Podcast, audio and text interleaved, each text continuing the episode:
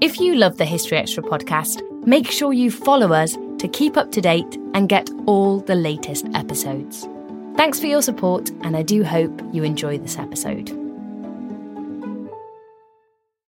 This episode is brought to you by Indeed. We're driven by the search for better, but when it comes to hiring, the best way to search for a candidate isn't to search at all. Don't search, match with Indeed. Use Indeed for scheduling, screening, and messaging so you can connect with candidates faster. And listeners of this show will get a $75 sponsored job credit to get your jobs more visibility at Indeed.com slash History Extra. Just go to Indeed.com slash History Extra right now and support our show by saying you heard about Indeed on this podcast. Terms and conditions apply. Need to hire? You need Indeed. Hola. Hello, this call is being translated. Abuela, listen to what my phone can do. Abuela, escucha lo que mi teléfono puede hacer. Wow. Ahora dime sobre tu novia nueva. Wow, now tell me about this new girlfriend. Huh? Tú sabes lo que dije. You know what I said. Language is no longer a barrier thanks to Live Translate with Galaxy AI on Samsung Galaxy S24 Ultra. Learn more at Samsung.com. Samsung account login required. Calls must be made using the native Samsung dialer. Hear that? Believe it or not, summer is just around the corner. Luckily, Armor All, America's most trusted auto appearance brand, has what your car needs to get that perfect summer shine. Plus, now through May 31st, we'll give you $5 for every 20 you spend on Armor All products. That means car wash pods, protectant, tire shine, you name it. Find out how to get your $5 rebate at armorall.com. Armor All, less work, more clean. Terms apply. Why is it that with sparkling water, I'm always playing guessing games with what flavor I'm drinking? Is it citrus? Is it aluminum can flavored? Mm, not sure. Sparkling ice, though, they really mean flavor. Like in your face flavor. Orange mango, black raspberry. Don't even get me started on the strawberry lemonade. Kiwi strawberry slid right into my taste buds DMs last night and let them know who's boss. No subtleties there, and no sugar either. But it does have vitamins and antioxidants. Find sparkling ice at a major grocery store or club retailer near you. Sparkling ice. Anything but subtle.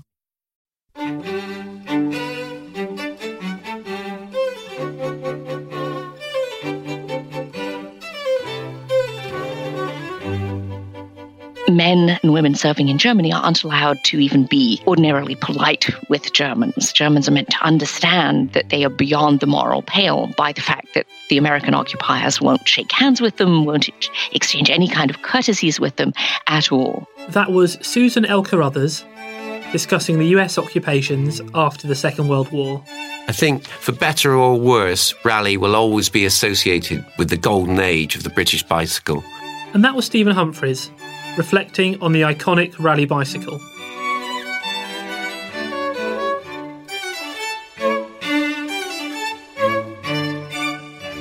You're listening to the History Extra podcast from BBC History Magazine. We're the UK's best selling history magazine, available in print and several digital formats all over the world. Find out more at historyextra.com forward slash subscribe or look out for us in your digital newsstand or app store. Hello, and welcome to our second podcast of March 2017. I'm Rob Attar, the editor of BBC History magazine. Our first interview this week is with Susan L. Carruthers, a professor of history at Rutgers University, Newark. Susan is the author of The Good Occupation, which explores the experiences of American troops as occupiers in countries such as Germany and Japan following the Second World War. It's a little known story, and one that is far less straightforward than many of us might imagine. I caught up with Susan a little while back to find out more. The book's entitled The Good Occupation, and many people nowadays do see the post war occupations of Japan and Germany as having been fairly successful. But how mm. much for you is that actually something of a myth? Well, the, the, title of the book is intended to, to register as an ironic one, and, and that's signaled by the subtitle of the book, which um, suggests that there were perils of, of peace, which many soldiers certainly encountered.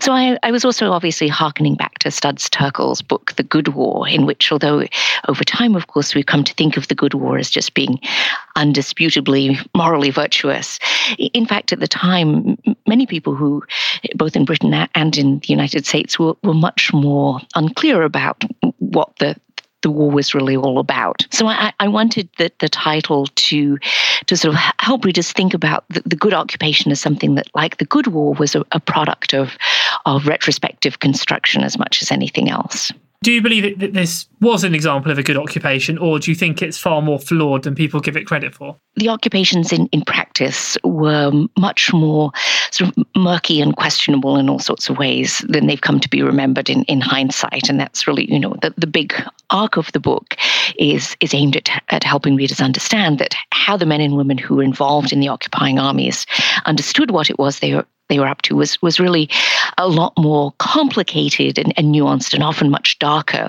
than how public memory has has has reconstructed those chapters of history.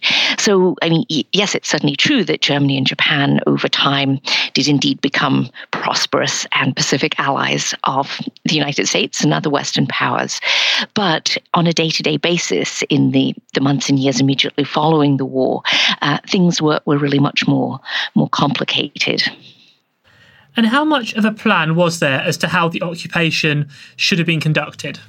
Well, there, there, was a good deal of, of planning. Um, so, in fact, the American government had, had, and, and military had started to think about post war before the United States had even formally entered the war in, in, in December of 1941. So there was a great deal of, of deliberation that, that went into thinking about what the world would look like and how Germany and Japan and other Axis territories, places occupied by the Axis powers, what would happen to them in the aftermath of war. But no matter how much planning one does in, in wartime for, for the aftermath of war, I think it was really very difficult to, to devise flawless blueprints for, for what would actually transpire at the end of the war.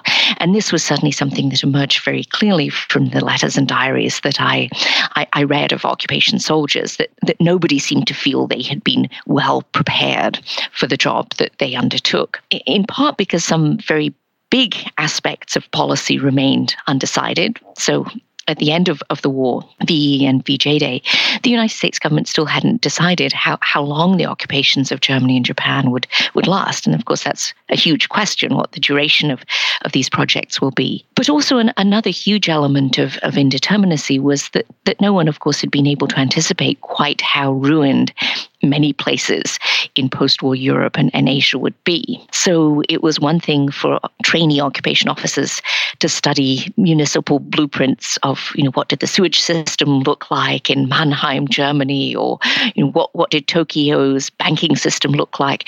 Um, but of course, you know, what pre-war conditions had looked like were not really a very adequate guide to what those thoroughly decimated places would look like um, when the war ended the soldiers who were occupying Germany and Japan, what kind of mindset did they have? Because, I mean, they had actually recently been fighting people of these nationalities. So, was it quite difficult for them to make the adjustment to occupiers? I think in many cases it, it, was very difficult. And, and one of the first things I'd say in response to that question is, is to bear in mind that only a, really a handful of, of officers had been trained or enlisted men had been trained specifically as occupation troops. So um, during the war, the US military establishment did set up a number of training schools for, for military government personnel. Uh, but, but the vast majority of, of men and a smaller number of women who were in the, the Women's Army Corps arrived at, at their destinations as, as the war was in its terminal phases or, or shortly after peace had been declared. And, and they really had no training for this mission whatsoever.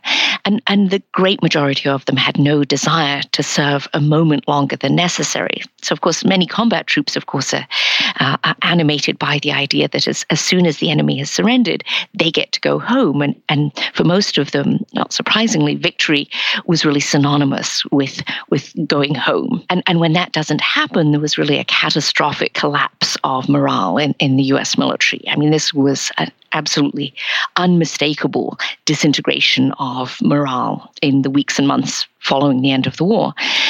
And, and so, I mean, that's one contributory factor to, to the mindset that, that occupation troops bring to bear is just their, their huge desire to be elsewhere and to be going home and lack of understanding about why um, men who'd served in combat roles really ought to be doing this, this sort of post war um, peace guarding work at all. And then the other element, as you suggest, is, is how do you very rapidly, almost overnight perhaps, reorientate your mentality so that you're not any longer perhaps looking at the Germans and Japanese or the Italians as your enemies, but, but rather as people that you are there to watch over mindfully to make sure that they don't become enemies once again, but but but there are also people that you're having to to live with, in some cases in in very great proximity. And the, the army, I think, also um, offered rather difficult guidelines. Certainly in Germany, they, Eisenhower issues a ban on fraternization in April of 1945. And, and so uh, men and women serving in Germany aren't allowed to even be um, ordinarily polite with Germans. Germans are meant to understand that they are beyond the moral pale by the fact that the American occupiers won't shake hands with them, won't exchange any kind of courtesies with them at all. Um, but the ban is very widely disregarded by American troops in, in every conceivable way. So there's a, a, a lot of complexity and, and, and sort of contradictions in the mix. Were there then many examples of abuses of um, German, Japanese, Italian civilians by these American service people, especially as they had previously been fighting them? Yes, there, there were a, a, lot of cases of of uh, abuses of, of a range of, of different kinds. Um, I mean, of course, we first need to define what, what we're talking about if we're invoking a notion of, of abuse.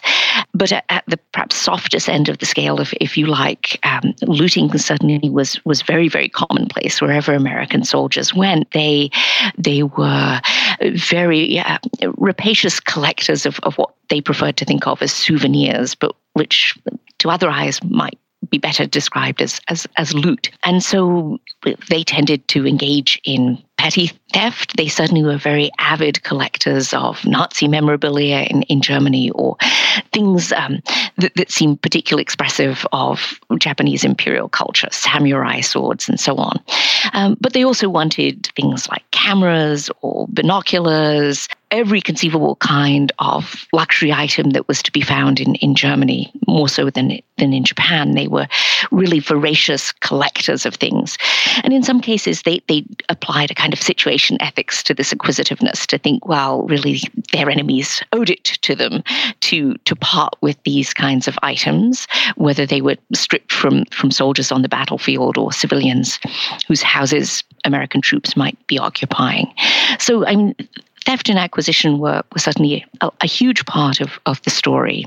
And GIs termed for themselves the sort of punning sobriquet, the Lootwaffe in Germany, to, to sort of playfully invoke um, the, the notion that they were rather good at acquiring German stuff, and, and, and they certainly were.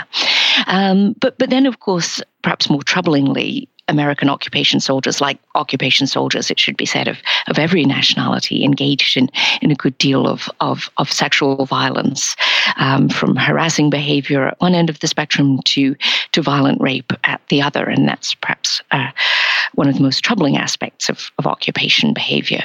On the other hand, were there also examples of American soldiers forming positive relationships, friendships, um, even you know marriages, say, with um, occupied people? Yes, definitely. So I, I, think one shouldn't paint the picture in entirely dark terms, um, because some some American soldiers, although they weren't meant to be uh, after VE Day, they weren't meant to be um, occupying German homes alongside German families. Uh, in many cases, they did. And one thing I found rather surprising was how much latitude soldiers enjoyed to really um, strike strike out on their own and and create their own conditions of living. Suddenly, in the very fluid period, just as the war is ending and and the new sort of phase of military government is is beginning, and often living side by side with were predominantly women, because of course many German men were were off at war, including teenage boys. By the end of the war in, in 1945, many friendships develop, and some of them were clearly rather transactional relationships, where German women appreciated that their situations were, were going to be more comfortable if they befriended or indeed slept with American soldiers.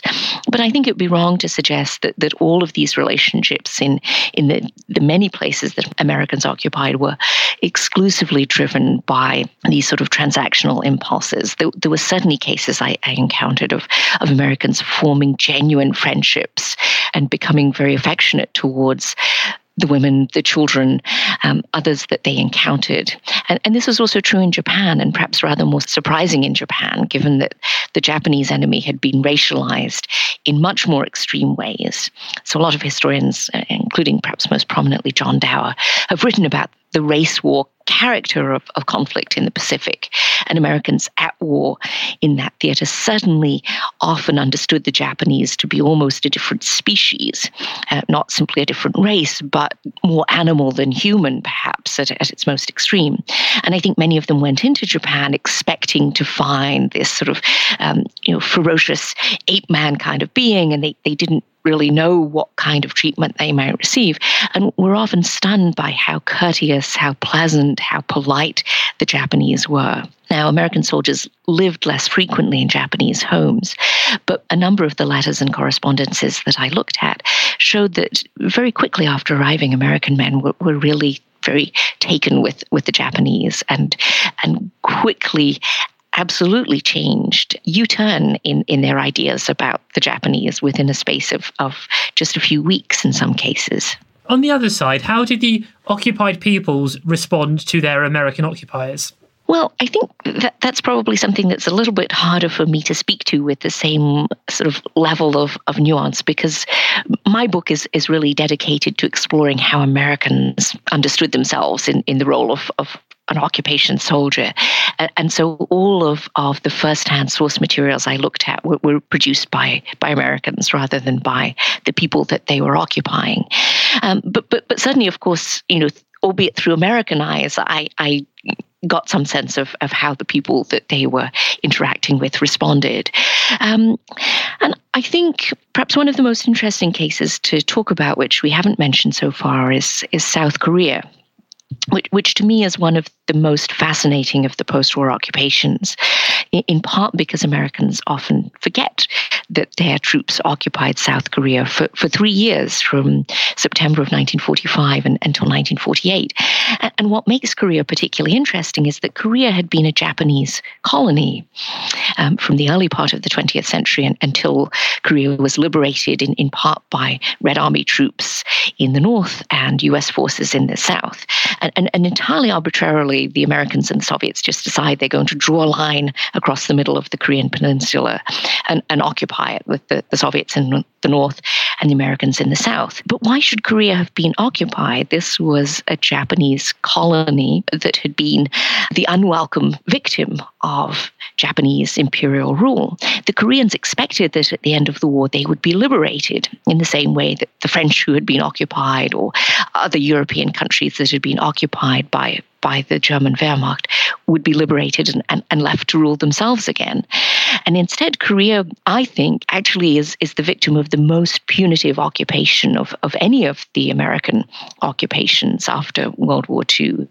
And this is a curious kind of anomaly that a, a country that was the victim of, of Japanese imperial aggression and a very harsh colonial regime was not allowed the right to self determination and, in fact, was, was occupied and split in half. And as we know, that that division, unlike the division of Germany, persists to this day. So it was particularly interesting to me to think about, how, you know, how did Americans understand what they were doing, occupying this place, which perhaps really ought to have been and expected to be liberated and left to, to govern itself. And in Korea, I found, you know, not only were American young boys rather baffled by what they were doing there, but, but suddenly they encountered uh, mounting hostility from the Koreans because the Koreans wanted their own government. And they did not regard the US occupation regime to be legitimate in the way that Germans and Japanese understood that they had been thoroughly defeated in war. So they were more or less accepting of, of the occupation. I mean, not without some, some tensions, of course, but they did not challenge the essential post war status quo. And, and that was not at all the case in, in Korea. And so there was a, a lot of, of sort of escalating animosity and political agitation against the US occupation of, of Korea. And, and that, that site is, is a really intriguing one. What impact did the evolving Cold War have on the shape of the occupations? I think the deterioration of relations with the Soviet Union is, is a really sort of critical piece of, of how occupation policy evolves because, of course, uh, one thing that, that Americans are, are perhaps to to overlook somewhat because the Cold War lasted so long and it was so intense was was that the Red Army was key American ally during the war.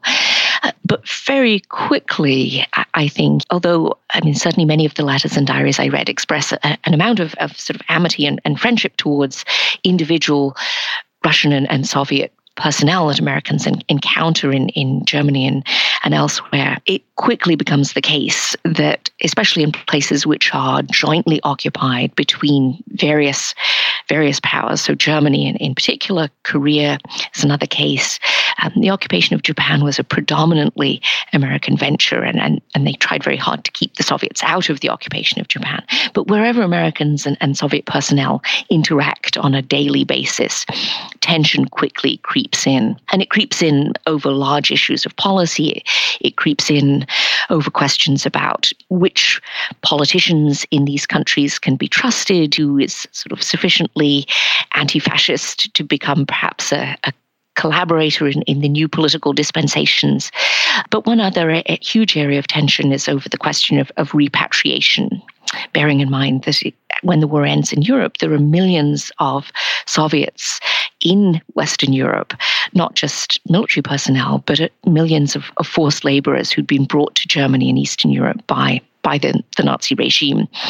And, and quite a large number of, of those Soviet citizens don't want to return to the USSR at the end of the war. And that becomes a, a huge contentious issue over which the Americans and, and the Soviets increasingly fall out. And of course, to the Soviets, you know, a, a very uh, emotional issue whether Soviet citizens are going to be allowed to determine their own fates or, or whether they will forcibly be sent back with American troops actually, you know, at gunpoint if necessary, uh, pushing Soviet citizens into boxcars to, to head back east. So there are a lot of, of different vectors of, of conflict. And, and for all of these reasons, relations between the Americans and the Soviets really deteriorate very markedly. And that that process is happening within weeks, literally, of, of the end of the war. So, although many historians date the beginning of the Cold War perhaps to sort of 1948, we can certainly see on the ground that there is escalating tension, animosity, and a day to day inability to get along and resolve these disputes from, from the latter part of 1945 onwards. Do you see many similarities between the occupations after the Second World War and more recent American occupations such as Vietnam, Afghanistan, and Iraq? One of the things that, that really inspired me to write the book in the first place was the fact that the Bush administration and, and architects of Operation Iraqi Freedom, so called, were, were constantly in the six months leading up to the invasion of Iraq in, invoking the post war occupations of Germany and Japan to, to reassure skeptics that it would be relatively easy to de-Ba'athify Iraq and to remodel that, that country as sort of a lodestone of, of, of democratic values in, in the Middle East. Now, like many historians, I was convinced in late 2002 and early 2003 that the analogy simply didn't hold water. Germany and Japan in 1945 had been thoroughly, thoroughly beaten. These were devastated, exhausted countries, and of course, you know they, they had they had started the wars that they lost, and the populations of those countries knew themselves to be beaten. And even if they didn't necessarily welcome the occupiers with, with open arms, they, they had no choice but to accept the new Pax Americana. And, and they mostly did so with, with varying degrees of, of quiescence. But there was very little armed resistance. The Americans expected that the Germans would resist, and they imagined that there were even going to be these sort of guerrilla werewolf units, so called, of, of, sort of fanatical Nazis holding out in the Bavarian Alps and so on, who were going to sabotage the occupation regimes. And, and that really just didn't happen. Now, of course, if you in, invade a country in a war of, of choice, then it seems to me very obviously you you can expect there to be resistance. And of course there was huge resistance in Iraq and Iraq remains in a state of, of tremendous political turmoil. So I I think in, in all sorts of ways the occupation of Iraq and the American presence in Afghanistan um, don't resemble the occupations of Germany and Japan that they were meant by the by the Bush administration to to replicate very precisely. And, and, and I think it was clear that that was never going to happen. That was sort of political fantasy and, and legitimation. I, I mean, that said, of course, you could say that structurally speaking, anywhere that foreign troops occupy, there are likely to be certain uh, certain conditions that, that, that, come about as a fact of, of this sort of alien presence. So whether it's sort of sexual violence and and and the harassment and, and rape of women that that tends to happen wherever there's occupation, um, and of course where the occupation is more unwelcome and unexpected, and, and people don't thoroughly understand themselves to be beaten after a war, then there is indeed likely to be resistance and, and armed resistance as, as we've seen. Having researched this period now and read the things that you've read, if you'd been in charge of American policy in 1945, what do you think you'd have done differently in the occupation of these countries? Well, I, I think I would probably have, have pushed um, FDR or, or, Truman to have a, a clearer sense of uh, what it was exactly that the occupations were intended to accomplish and, and how long they were going to last. I think I would probably have encouraged a smaller military presence for those occupations, and I would have urged the administration to more quickly have built up institutions like UNRRA, the United Nations Relief and Rehabilitation Agency, so that the cost of the occupations was was much more humanitarian in nature and and was being undertaken more by civilians because it seems to me that probably to the extent that, that occupation is a, a necessary um, coda to, to war, to, to, my way of thinking at least, the, the character of that occupation is, is sort of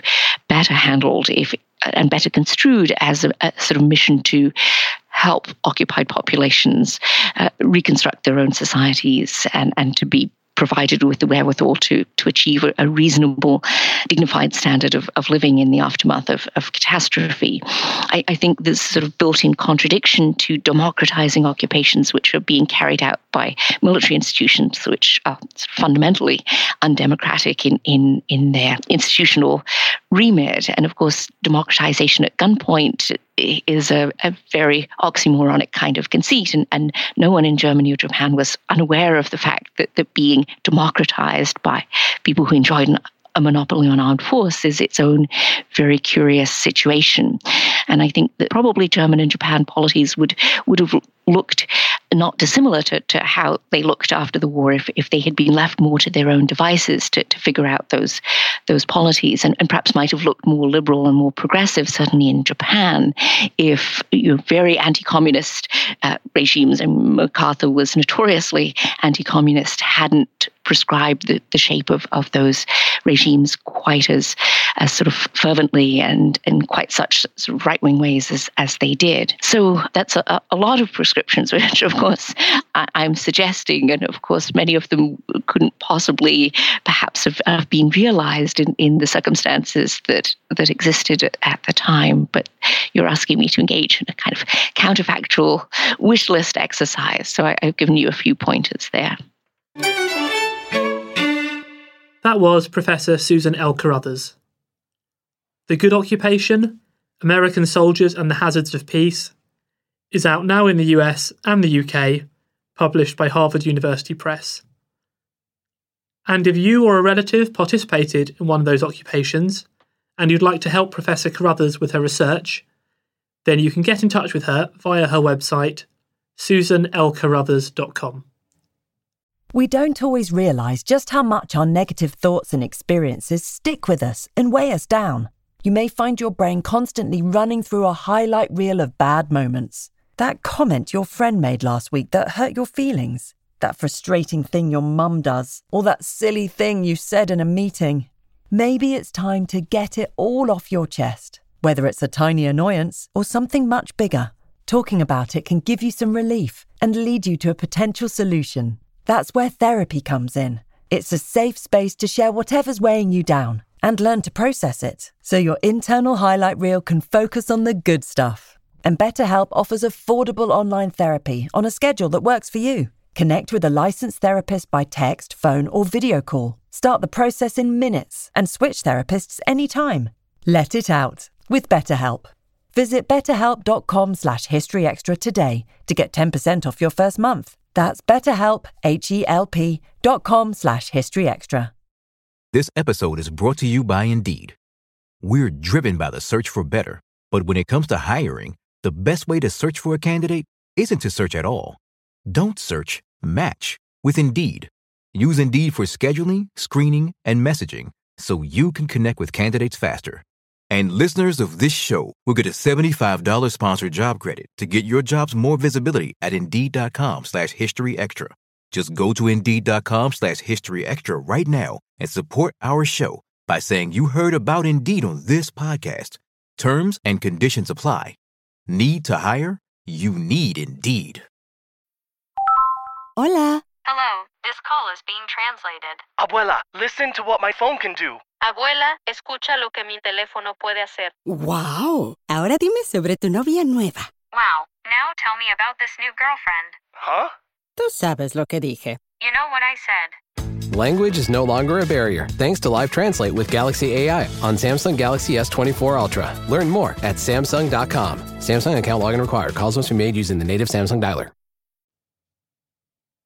Now, next Wednesday, the 15th of March, BBC Four will broadcast a new documentary entitled Pedalling Dreams, which charts the story of British cycling through the experiences of the iconic manufacturer Raleigh. The producer of the series is Steve Humphries, and he paid a visit to our studio recently to share his thoughts about the history of the brand.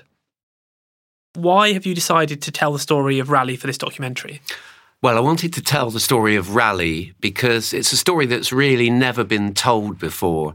I think it's an extraordinary and dramatic story of how, from very humble beginnings, Raleigh became the biggest bicycle manufacturer in the world, which was an amazing achievement. And up to the 60s and 70s, Raleigh was really a world leader.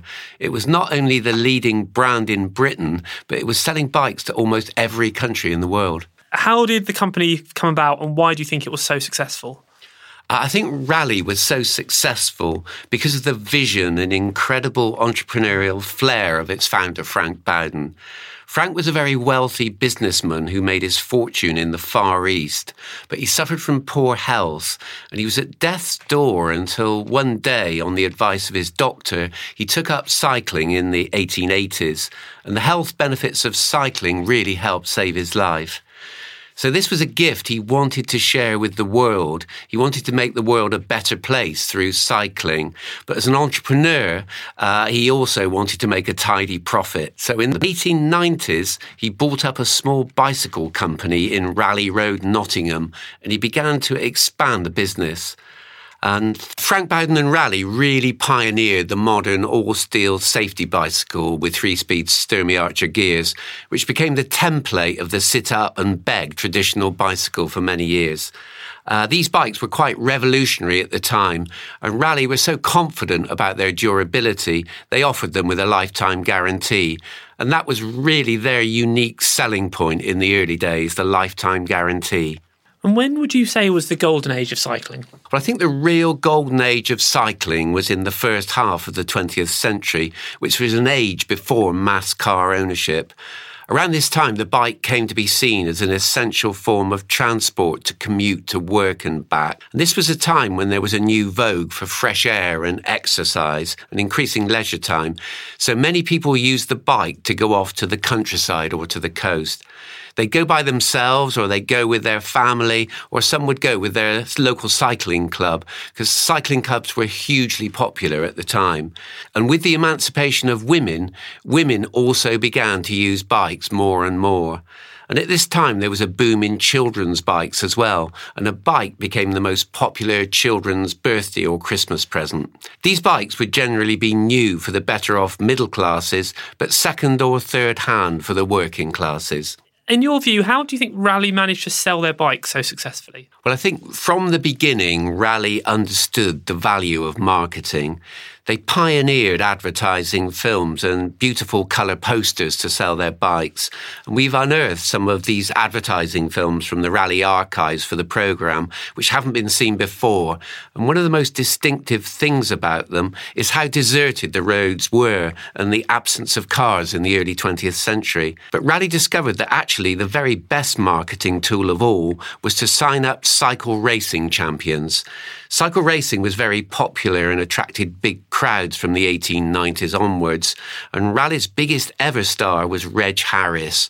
Reg used to be as big as Stirling Moss or Stanley Matthews. He won many championship titles for Raleigh in the 40s and 50s. He helped launch the slogan, Reg Rides a Raleigh, and it's incredible looking back that more than a million Raleigh Lenton sports bikes were sold using Reg's name. Many of our listeners may know the film Saturday Night and Sunday Morning, the Albert Finney film, which showed a Raleigh factory. How did that connection come about? Well, the, the film Saturday Night and Sunday Morning was based on a book of the same name written by ex Raleigh worker Alan Sillitoe. And it tells the story of an angry and rebellious young worker, Arthur Seaton, who really hates the work on the bicycle assembly line in Nottingham. He just does it for the money, and he breaks every rule of respectable society when he gets out of what feels like a prison for him. The film is particularly interesting because it expresses a new atmosphere amongst Raleigh workers. The company, which was really a family dynasty passed down from Frank Bowden to his son Harold, used to be very paternalistic. They looked after their workers really well and they gave them free medical facilities and they took them off for free days in Blackpool every year. But by the early 60s, it had become part of a huge conglomerate, the Tube Investment Group. It was becoming an increasingly impersonal and alienating place to work. So in the 1960s, around this time we're talking about actually, bicycle design changed completely from the sit up and beg bikes to these like, drop handle racing bikes.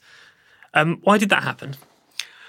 Uh, that happened because there had been a slump in the bicycle market in the 60s because of the rise of mass car ownership. And by the 60s, most people commuted to work by car, not by bike. The new kind of bike that became fashionable was the small wheeled bike. It was often foldable, it was designed for modern city living, so it could be put in the boot of a car or it could be taken easily by train. And then uh, the next decade, we've come to the 70s, and there it was really the chopper that was the big Raleigh success story. Why was that? Well, the Chopper was first produced in 1970 and it was Raleigh's most iconic bike. Uh, it was an instant hit with children and teenagers. They really loved its revolutionary high handlebars and they loved its gear stick and its long seat. Chopper actually made them feel like they were riding a motorbike, so it made them feel very cool and grown up. Uh, but it was very easy to tip up because most of its weight was at the back, so there were lots of painful accidents. Some parents became very worried, and a few wouldn't let their boys have them as they thought they were too dangerous. So the next big development for cycling was the mountain bike boom. To what extent was Raleigh part of that? Well, mountain bikes started on the dirt tracks in California in the early 70s, but the craze soon came to Britain. And the craze helps create a sport which was called bicycle motocross, or BMX for short. The BMX craze really swept across Britain very quickly, but Raleigh were a bit slow to pick up on the new trend. Uh, but they eventually started producing the lightweight bikes they needed to. And in 1980, 1982, they launched the Raleigh Burner. The burner made big sales to boys and young men, and we tell the fantastic story in our programme of how they signed up the great national star of this sport, Essex boy Andy Ruffell. He now lives in Las Vegas, but we managed to track him down and he tells some of his amazing story. He tells the story of how his talent as a BMX rider helped sell so many burners. It was partly down to him that Raleigh went on to sell over 3 million mountain bikes. So, and what led to Raleigh's decline and fall? Uh, one of the big reasons for Raleigh's decline, especially on the international market, was the increase in competition from other countries, especially countries in the Far East, because they could produce good quality bikes much more cheaply and efficiently than Raleigh, who were becoming burdened by high labour costs. They bought up most of the competition in Britain. Uh, over the years, they bought big companies and big brands like BSA, like Triumph, and like Hercules. They were all part of Raleigh by the 60s. And as a result, it became too big and too cumbersome for its own good. And there was also a new demand as well for more specialist and lightweight bikes that Raleigh was a bit slow to pick up on, so it started to lose its control of the market. And what's the situation with the company nowadays? Uh, well, in some ways, I think it's quite sad what has happened to Raleigh.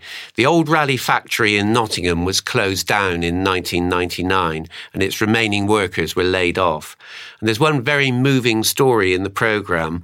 Uh, we filmed with ex Raleigh worker Clive Hodgson, who spent most of his working life there. He was a teddy boy who loved rock and roll music. And even though the work was quite boring, he loved it because he'd get all the workers around him in the factory singing along to old rock and roll roll songs while they worked. And this is something that was filmed at the time and that we use in the program. It's quite an extraordinary scene. So it's very funny, but also very sad, as at the end of the program, uh, Clive talks about how much he misses working at the Raleigh factory. So it was the end of the line, really, for the mass Raleigh workforce. And from then onwards, uh, most of its bikes were made overseas. And today, Raleigh is owned, in fact, by a Dutch company called Accell. The Raleigh brand isn't as popular as it once was, but lots of Raleigh bikes are still sold. And as the popularity of cycling increases today, there is optimism for the future in the company. How do you think we should remember Raleigh's, or certainly Raleigh's golden age? I think whatever the future holds for Raleigh, I think for many people, Raleigh will always conjure up images from the past. I think it will conjure up images of uh, happy memories of learning to ride your first bike, images of commuting to work, and images of days out in the British countryside. I think for better or worse, Raleigh will always be associated with the golden age of the British bicycle. That was Steve Humphries. Pedalling Dreams, the Raleigh story, airs next Wednesday, the 15th of March at 9pm on BBC4. And you can read a piece by Steve on Raleigh in the April issue of BBC History magazine, which will be published later this month. In the meantime, our March issue is currently on sale. This month we have articles on Victorian poverty, the Roman Praetorian Guard, Elizabeth I's Irish nemesis, and plenty more. You can get hold of our March issue in all good newsagents in the UK and internationally in our many digital formats. Outside the UK, it may still be an earlier edition that's currently in the shops. And if you'd like to take out a subscription, we currently have a great deal available for new subscribers in the United Kingdom, whereby you can get 13 issues for the price of 8. To find out more details and take advantage of this offer, please visit buysubscriptions.com forward slash HTP214. And now it's time for the latest history news with our acting digital editor, Eleanor Evans. The Royal Conservatoire of Scotland believes it has identified the first female professor of a higher education institution in the UK. Emma Ritter Bondi became a professor of piano in 1892 at the Glasgow Athenaeum School of Music, now the Royal Conservatoire of Scotland. Edith Morley is often thought to have been the first female to be awarded the title of professor in a British university when she was appointed Professor of English Language at University College Reading, now the University of Reading, in 1908. However, Ritter Bondi's appointment was 16 years earlier. Stuart Harris Logan, archives officer at the Conservatoire, explained that while not much is known about Ritter Bondi's time at the school, she was likely to have been actively recruited around the time that the Glasgow Athenaeum was employing many talented musicians from around Europe. He told BBC Scotland, We could not be put on par with universities as we did not issue degrees, but now we know we were a college at that time. That's why we can compare ourselves to another college in 1908 who had appointed a female professor. He added, as the only woman to hold such a post in an environment which was almost entirely male dominated, it put Emma at the forefront of arts education in Scotland and beyond. In other news, the Jane Austen's House Museum is using fragments of faulty wallpaper found in the author's former home in Hampshire to reinterpret the property. Austen spent the last eight years of her life in the Chawton cottage, from 1809 until 1817. To mark the bicentenary of the author's death, the museum is redecorating the house to match how it would have been when Austen lived there, and the team has found that some of the paper seems to have been hung upside down. Curator Mary Guyatt told the BBC how the hand printed motifs on the wallpaper in the Austen family house bore mistakes. There was a motif they could not make sense of, and after some puzzling, they realised there was a manufacturing fault in this paper. There's a central motif that looks a bit like a spider that was meant to have a rosebud there.